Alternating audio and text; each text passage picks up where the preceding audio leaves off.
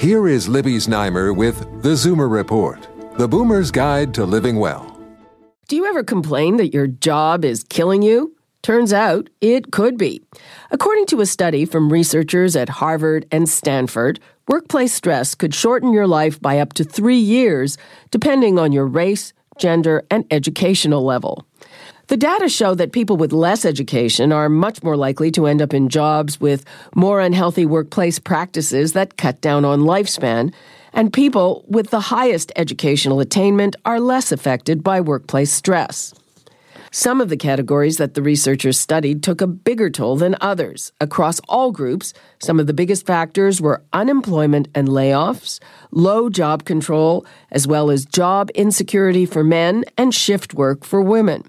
Overall, women generally fared better than their male counterparts. The study was done in the U.S. and found that a lack of health insurance exerted the biggest influence on lifespan, but that would not apply here in Canada. The report is published in Health Affairs.